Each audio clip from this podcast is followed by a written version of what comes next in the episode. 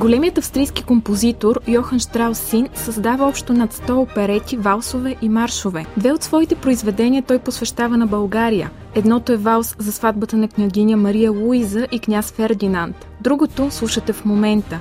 Фест марш, написан по повод предстоящото коронясване на Фердинанд I в Търново на 2 август 1887 година. Под звуците на фест марша започва управлението на един от най-противоречивите български владетели. За трудния път към признаването на титлата на Фердинанд, за пътя към независимостта и националните катастрофи, за атентатите и страстите на най-дълго управлявалия монарх в новата българска история е посветен този епизод на подкаста Големите. Аз съм Стефания Ангелова и в следващите минути ще ви разкажа за живота на Фердинанд Първи български. Фердинанд Максимилиан Карл Леополд Мария Сакско-Бурготски е роден на 26 февруари 1861 г. в Виена. Сине на австрийския генерал принц Август фон Сакскобург-Гота и на принцеса Клементина Бурбон-Орлеанска. Детството си прекарва в Виена, където посещава училище за кадети и достига до чин лейтенант и старши лейтенант. Обича да пътува и обикаля различни страни в Европа, а през 1879 г. заедно с брат си Август пътува до джунглата на Амазония в Бразилия. Още като малък той проявява интерес към ботаниката и ентомологията. Името му се свързва с България от 1887 година, когато на 25 юни по стар стил и 7 юли по нов Фердинанд е избран за български княз. Веднага след съединението Русия започва кампания за отстраняването от престола на княз Александър I Батенберг – Следват преврат и контрапреврат и на 26 август 1886 г. князът абдикира и заминава за Виена. България изпада в криза, а властта е поета от регенство, начало с Стефан Стамбулов.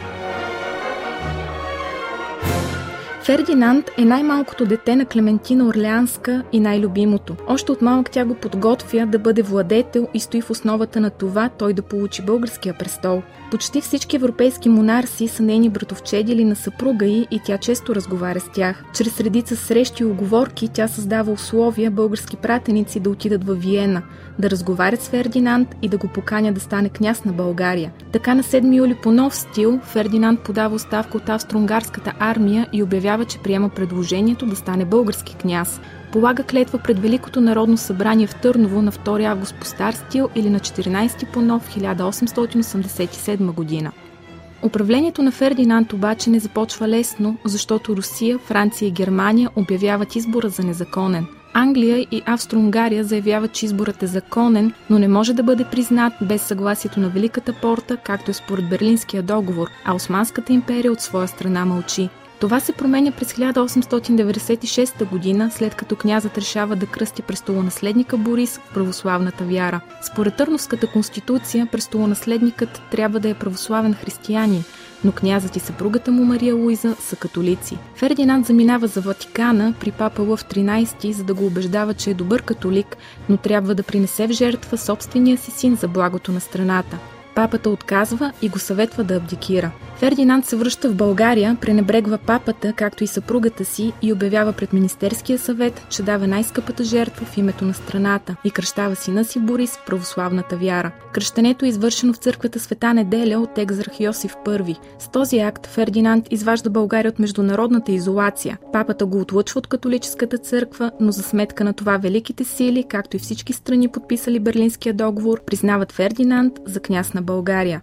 Фердинанд управлява България в продължение на 31 години, с което се превръща в най-дълго управлявалия монарх в третата българска държава. Той оставя противоречива следа в историята, защото от една страна има големи заслуги за издигането на новата българска държава и обявяването на независимостта й, но от друга той носи вина за катастрофалните последици от участието на България в междусъюзническата и Първата световна война.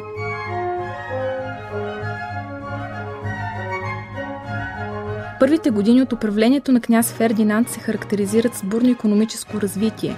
Седем години след възкачването му на престола, България е с най-високи економически показатели на Балканите. По негово време са открити Софийския държавен университет, Художествената академия, Зоологическата градина и много други обекти. Темповете на културно и стопанско развитие слисват Европа и за наскоро освободената държава се говори като за българско чудо. Сред заслугите на княз Фердинанд е и обявяването на независимостта на България. След съединението на княжество България с източна Румелия, усилията на политиците се фокусират върху обявяването на независимост, а благоприятни условия за това настъпват през 1908 година. В Османската империя избухва младотурска революция. Правителството на Александър Малинов използва момента и в началото на септември конфискува линиите, собственост на компанията на източните железници. Официалният представител в Цариград Иван Гешов е демонстративно пренебрегнат от османските власти при честванията на рождения ден на султан Абдул Хамид II, което води до окончателно влушаване на българо-османските отношения. Русия се опитва да балансира отношенията, но в крайна сметка в нощта на 22 септември 1908 година правителството и князът заминават за Велико Търново. Правят почивка на гара Две могили, където Александър Малинов написва манифеста. В деня на 22 септември той е тържествено почетен в църквата Свети 40 мъченици в Търново, а Фердинанд приема титлата цар на българите. На 19 февруари 1878 година сломихме робските вериги, що през векове оковаваха България, някога тъй велика и тъй славна. От тогава до днес, цели 30 години, българският народ – непоколебимо верен към паметта на народните дейци за своята свобода и въодушевяван от техните завети, неуморно работи за уреждане на хубавата си земя и създаде от нея под мое ръководство и онова на обози почившия княз Александър, държава достойна да бъде равноправен член семейството на цивилизованите народи. Въодушевен от това светло дело и да отговоря на държавните нужди и народно желание, с благословението на Всевишния прогласявам Съединената на 6 септември 1885 година България за независимо българско царство – и заедно с народа си дълбоко вярвам, че този ни акт ще намери одобрението на великите сили и съчувствието на целия просветен свят. Да живее свободна и независима България! Да живее българският народ!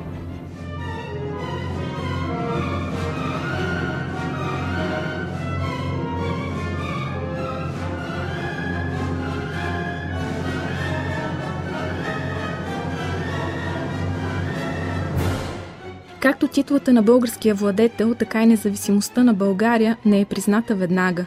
Османската империя заплашва България с война, на което тя отговаря с военна мобилизация. Русия отново се намесва, опрощава османските задължения, останали от руско-турската война. В замяна Османската империя се отказва от всякакви финансови претенции към доскорошното трибутарно княжество България, а българската страна се задължава да изплати 82 милиона франка на Русия в срок от 75 години. През същия месец империята признава независимостта на България, последвана и от великите сили, а страната се превръща в равноправна на другите европейски държави.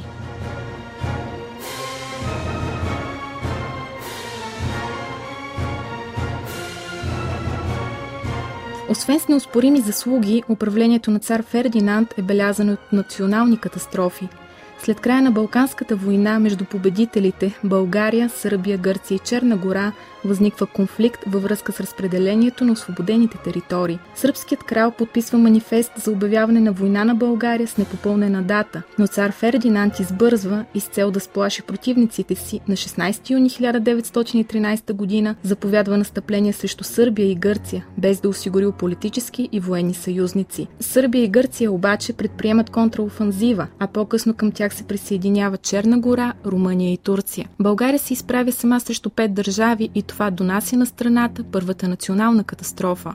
Втората катастрофа е по време на Първата световна война.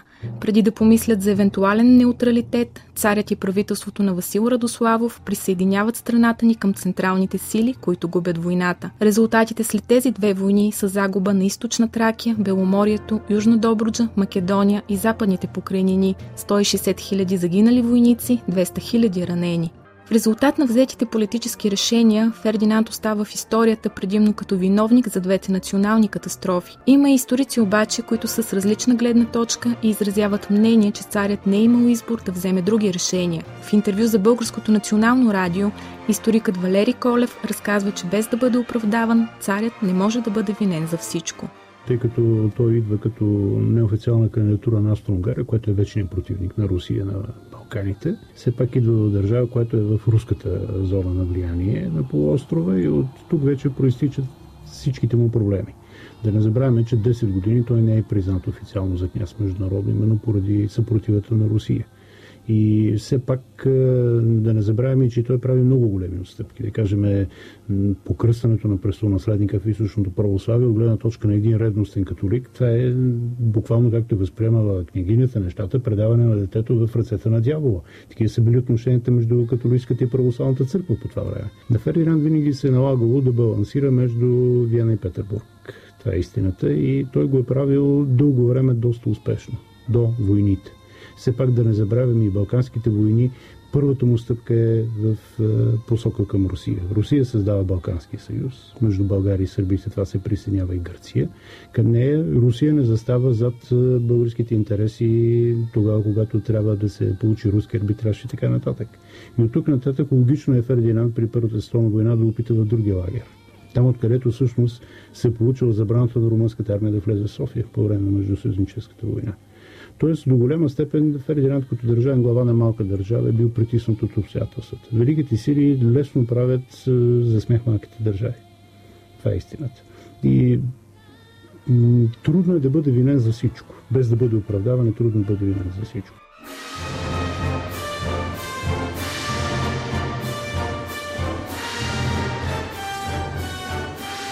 Заради амбициите му за власт, опитите му за лавиране между Запада и Русия и ловкото измъкване от всякакви капани, Фердинанд е наречен лисицата. Неодобрението на действията му стига до там, че се правят опити за атентати срещу него. Златният фонд на Българското национално радио пази гласа на Йордан Шумков, един от тези, на които е дадена задача да убие царя. Ето какво разказва той за атентата срещу Фердинанд. По едно време моя Петко Иванов ми каза, слушай бе, младежо, искаш ли ти, казва, да бъдеш носен на ръце в България и в София? Викам, какво значи това? Казва, можеш ли да убиеш ти цар Фердинанда? Как викам ще го убия аз? Къде аз имам възможности да се добера до тази личност, да да го убия? Не! Бъди спокоен, от тебе си иска да натиснеш едно копче. Как ще бъде, викам то? В хотел България, срещу дворец. Ще се вземе, казва, този ъгловият апартамент и вътре ще бъде монтирано бомбометателна машина. Ти казва, ще пристигнеш в София, ще ти дадеме пари. Дадоха ми действително, български пари ми дадоха тогаш, тогавашни, в хотел България. Ще се настаниш там и полека там ще дойде хора, които ти не познаваш, ще монтират, казва машината, ти ще мълчиш и ще отидат, казва, и вечерта ще ти дадеме знак в колко часа, само ще натиснеш копче. И действително аз се съгласих. Тръгнах през Карпатския фронт, Черновиц, Виена, Будапешта, Белград, София. И на гарата той ме арестуваха. А то, то било, имало шпиони в щаба на округа, германски и български, които донесли тук на че се готви атентат и заговор против цар Фердинанда. Не по-малко противоречив е личният живот на цар Фердинанд. Властната му майка Клементина, както се намесва в избора му за княз на България, така се намесва и в първия му брак. От 30-те, Фердинанд все още няма намерение да се ожени. Сред хората започва и все по-усилено да се коментира дали няма хомосексуални наклонности. Тогава майка му се намесва и му избира съпруга италианската принцеса Мария Луиза Бурбон Пармска. Царят не е впечатлен от бъдещата си съпруга, защото тя няма хубави черти, облича се в тъмни тонове, не обича да си слага грим и бижута.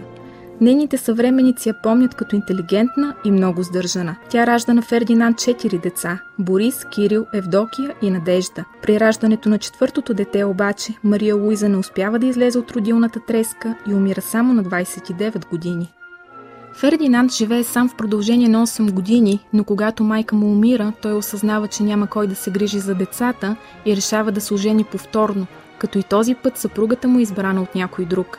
Руската княгиня Мария Павловна му предлага нейната братовчетка Елеонора, която наскоро е останала вдовица – Елеонора е с една година по-голяма от Фердинанд и също като Мария Луиза няма красиви черти, но и тя като първата му съпруга е интелигентна и много състрадателна. По време на войните е милосърдна сестра на фронта, успява също така да спаси Боянската църква, на чието място е трябвало да се построи по-голям храм.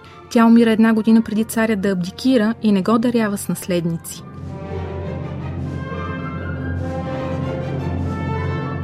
Много обсъждано е отношението на царя към децата му, особено към престолонаследника Борис. Според съвременниците му, той е бил студен и тираничен към тях и специално Борис е съветвал да настройва българите един срещу друг. Затова според повечето историци не случайно Борис се опитва да се разграничи от него. След като напуска България, Фердинанд не е допуснат обратно, дори за раждането на престолонаследника Симеон – Златният фонд на Българското национално радио е съхранен гласът на съпругата на цар Борис III, царица Йоанна, която разказва какъв е Фердинанд в нейните спомени и отхвърля спекулативните твърдения за отношенията му с Борис. Е много умен бил и много начетен. Това беше много приятно, защото да се говори с някой, който е много начетен, нали се се учи нещо и така. Казва, че той и цар Борис не са се разбирали много. Просто били са различни хора по характер. А характер е друго. Но... Характер? Да, ама Борис винаги беше много учтив за баща си. Когато можеше да мине да го види, му пращаше неща на празника. Винаги, винаги всичко. Много, много учтив беше. И, и, и Кирил също ходи, когато може да ги видят, да го видят.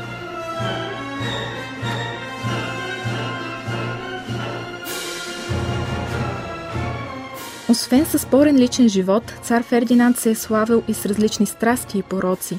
Всеизвестно е, че обича лукса във всякакви форми, от скъпите бижута до лъскавите дворци. Той е бил много суетен и когато пристига в България, ръцете му са били отрупани с рубини, изумруди и сапфири. Прочути са също така иглите му за вратовръзка, чадърът и монокълът му, които били специална изработка.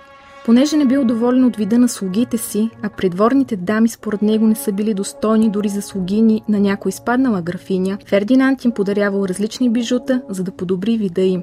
Стрикно подбирал и туалетите си, предпочитал жълтият цвят, за да отива на царствената му особа. Обожавал също така военната си униформа и особено ордените и медалите, с които се закичвал. Държал особено много и на парфюмите, предпочитал такива с мирис на бергамот. Широко обсъждане случаят, когато по време на един прием той възмутено размахвал на парфумираната си кърпичка, защото от бутушите на генералите му воняло ужасно. Друга пословична негова страст са лъскавите дворци. Преобразуването на конака в София в дворец започва първо княз Александър I Батенберг, но тъй като той поддържа ефтин дворцов живот, сградата така и не успява да заблести. Това обаче се променя с идването на Фердинанд, който превръща двореца в най-изящния владетелски дом в Юго-Источна Европа. За Фердинанд са били предвидени 20 стаи с обща площ 570 квадратни метра. Тронната зала и стълбищата са облепени с скъпи тапети. Фигури на ангели украсявали различни части на двореца. Орнаменти имало дори поддръжките на вратите. Огледала с златни рамки, благоухани цветя от цяла Европа. Дворецът на Фердинанд е наречен Малкият Версай на Балканите. Той бил обграден с красива и пишна ограда, направен бил фонтан – парка бил създаден първият зоокът на полуострова, а черният картал бил първото животно отглеждано там. Подобен блясък Фердинанд придава и на Врана, както и на двореца Евксиноград край Варна. От една страна царят не жали средства, за да задоволи страстта си към лукса, но от друга създава красиви дворци, които се конкурират с европейските такива. От този блясък днес обаче не е останало почти нищо. След 9 септември 1944 г. една от залите на двореца е пригодена за кабинет на Георги Димитров. За тази цел са изкъртени всички ламперии в двореца, свалени са скъпите тапети, а стените са боядисани с блажна боя. Унищожена е скъпата позлата, оградата и фонтанът са демонтирани, а паркът е унищожен. Изчезват и голяма част от личните вещи на цар Фердинанд.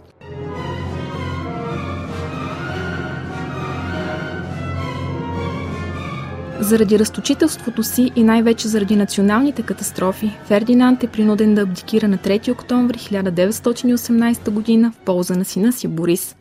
Заминава и се установява в Кобург, Германия, където живее до смъртта си. След абдикацията Фердинанд се отдава на другата си страст – ботаниката. През 20-те години на миналия век той обикаля редица страни, сред които Бразилия, Аржентина, Египет и Уругвай. Посещава множество научни конгреси по ботаника и орнитология. Голяма част от градините, които създава в България, се дължат именно на тази негова страст. След абдикацията Фердинанд не е допуснат да се върне отново в България, въпреки настоятелните му молби. Не вижда престолонаследника Симеон, остава далече от гробовете на двете си съпруги. Надживява двамата си синове и края на династията в България. Умира на 10 септември 1948 г., навърши 87 години. Остава в историята като владетелят, с чиято помощ България извоюва своята независимост, но и този, на чието плещи лежат две национални катастрофи.